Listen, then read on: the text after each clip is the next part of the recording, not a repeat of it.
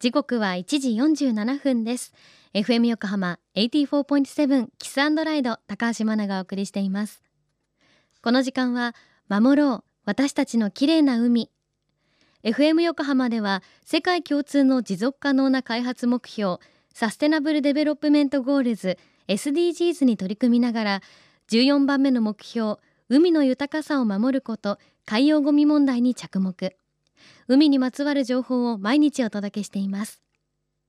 今週は大和渓谷社から出版されている海の獣と書いて怪獣学者クジラを解剖する海の哺乳類の死体が教えてくれることの著者国立科学博物館動物研究部脊椎動物研究グループ研究士官の田島優子さんのインタビューです。世界には何種類のクジラがいるのでしょうか？そして先日小田原の海岸にも打ち上がっていましたストランディングしてしまうクジラの調査について教えてください。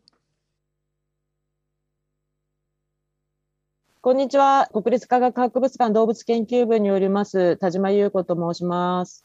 一応今のところは90種類ぐらいですね。でそのうちのクジラに関して言うとほぼほぼ約半分の、まあ、40から45種がいわゆる回遊してきたり日本の周囲で生きていたりするので非常に日本はクジラに関して言うと世界の他の国よりは比較的多くのクジラたちがいるし、まあ、我々人間が見ることができるという立地にあるので非常に恵まれてるとは思います。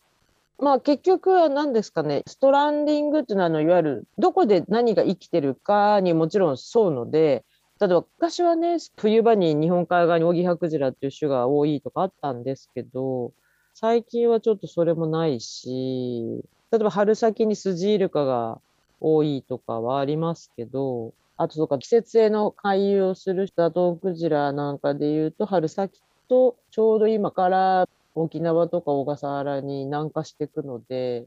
その通り道に若い個体がやっぱ死んじゃうことがあるので、やっぱ彼らのその生き方に沿っては多少はありますけど、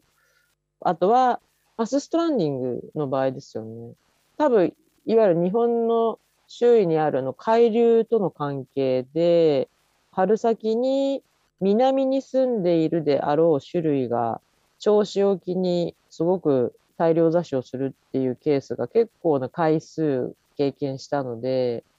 でも我々が解剖してもいわゆる感染症とかがなかったので、なんでじゃあ上がってきちゃうんだろうねっていうことを考えた結果、その海流といわゆる寒さ、暑さっていうことがもしかしたら関係してるのかもしれないねっていう、いわゆる冷水海なんていうのは我々想像もしてなかったので、そんなことで死ぬのみたいな逆に。寒いからって死んじゃうんかいね。まあ、ただ逆にそれは人間も凍傷とか投資って、まあ、しますから、もともと南の暖かいところにいる地域の子たちが寒いところにずっといると、それは低体温症とかになるんかなとか、まあ、やっぱり我々もこう考え方を変えなきゃいけないケースとかに出会うと、分かる答えもいるけど、やっぱ分からない人間が考えてない理由もあるなっていうのは毎回毎回思います。国立科学博物館の田島優子さんありがとうございました。クジラの種類は90種類。そして日本の周りにはおよそ40から45種類ものクジラが生息しているということで日本は恵まれた環境なんですね。でもそんなクジラが座礁してしまうストランディング。この原因は様々あるということでしたが田島先生の著書怪獣学者クジラを解剖するには全国各地での様々なケースがご紹介されているのでぜひ手に取ってみてください。詳しくは後ほど FM 横浜特設サイト海を守ろうからもリンクを貼っておきます。FM 横浜では海岸に流れ着いたゴミなどを回収し海をきれいにしていくために神奈川守ろう私たちのきれいな海実行委員会として県内の湘南ビーチ FM レディオ湘南 FM 湘南ナパサ FM 小田原のコミュニティ FM 各局その他県内のさまざまなメディア団体のご協力を得ながら活動しています。